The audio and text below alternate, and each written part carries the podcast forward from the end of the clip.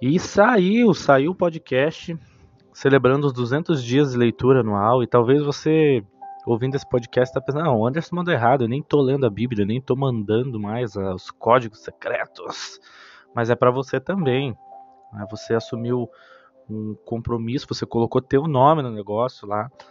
E se Jesus não desistiu de você, quem sou eu para desistir? Eu aprendi com ele de que a gente nunca deve desistir das pessoas. E é por isso que esse podcast é para você também. Né? Hoje, é, esse podcast ele lembra, ele, ele celebra, ele é uma conquista, 200 dias abrindo a Bíblia e lendo a palavra de Deus. Mas é, eu quero compartilhar um testemunho com todos vocês, se você está em dia ou não. Esse testemunho serve para todos nós.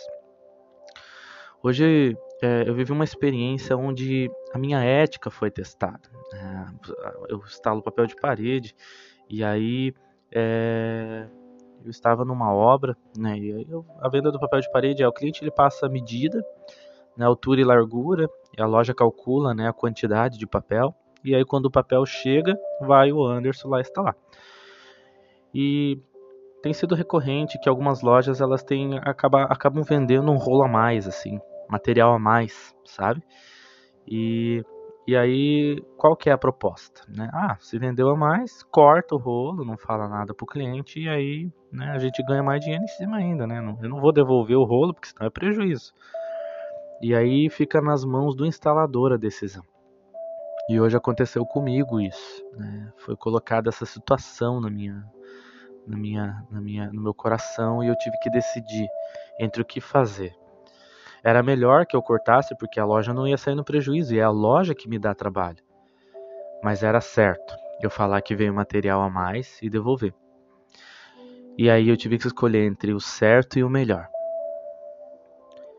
E aí eu lembrei da palavra de Tiago, capítulo 1, verso 22, onde ele diz: Sejam praticantes da palavra, e não apenas ouvintes, enganando-se a si mesmos.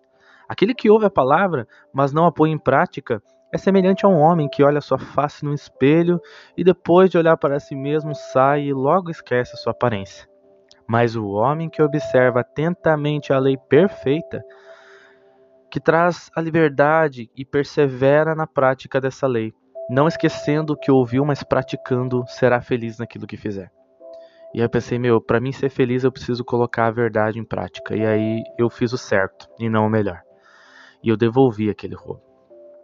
E aí a loja me ligou, falou um monte de besteira para mim e provavelmente vai reduzir, né, a quantidade de serviço que eu ganho daquela loja. E o cliente nem sabe disso, ele não sabe das coisas que aconteceram pelos bastidores. Ele só sabe que ele vai ganhar um saldo de um valor que vai ser devolvido para ele. E a loja acabou saindo no prejuízo. Mas era o certo a se fazer. Não era justo cobrar do cliente uma coisa que ele não estava recebendo. E é isso que eu queria te ensinar hoje, que você deve fazer o certo e não o melhor. Nós devemos fazer o certo não porque estão olhando, mas porque é o certo a se fazer. Nós devemos fazer o certo porque Jesus fez o que era certo. Era melhor para ele que ele não morresse numa cruz, mas era certo que se ele morresse, eu e você poderíamos estar aqui hoje.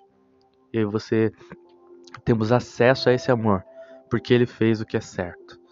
E é certo que para a gente ser praticante da palavra, nós precisamos nos tornar conhecedores dela. Né? Eu preciso ler a Bíblia para me praticar. Como é que eu vou praticar algo que eu não sei? Né? E aí muitas vezes você deve estar tá pensando na primeira desculpa que vem à mente. Ah, Anderson, mas eu tentei. Eu tentei tantas vezes. Eu gostaria de te convidar de trocar essa palavra tentativa para a palavra processo. Começa a chamar de processo. Hoje eu falhei, mas eu estou no processo. Hoje eu falhei, mas eu estou no processo. Agora, se você fala, ah, eu tentei, não vou tentar de novo, porque se tentar de novo eu já sei que não vai dar certo. A palavra tentativa ela é muito, ela é neutra, ela não é eficaz. Mas quando você pensa no método de processo, você cresce. E eu penso em Tiago porque Tiago, ele viu Jesus crescer na mesma casa que ele e ele não acreditava que Jesus era o Messias. Jesus precisou morrer. E quando ele ressuscitou, quando ele apareceu de novo, que Tiago viu ele, ele acreditou que aquele era o Filho de Deus. Ele viu, ele viu a verdade da palavra, ele viu que o que estava escrito na Bíblia realmente estava acontecendo. E aí, ele não viu só a palavra, mas ele viu a verdade da palavra. Que você possa entrar nesse processo de simplesmente começar. Comece pelo começo, comece hoje, comece agora. Que você jogue no mato as desculpas que você tem inventado para si mesmo de não ler a Bíblia. E que você tire um tempinho do seu dia para Deus. Ele te deu 24 horas e você não dá nada para ele muitas vezes. Mas que hoje seja um dia que você possa produzir crescimento espiritual. É o meu desejo que esse testemunho ele possa te trazer crescimento espiritual, porque quando eu fiz o que era certo, o mundo entrou em guerra comigo. E é assim mesmo, quando nós fazemos o que é certo, as coisas vão bem, amém? Só que não, né? Quando a gente faz o que é certo e não o que é melhor, o mundo entra em guerra com a gente. Porque o mundo, ele escolhe o que é melhor, o que é melhor para si, o que é melhor para mim. O mundo escolhe isso.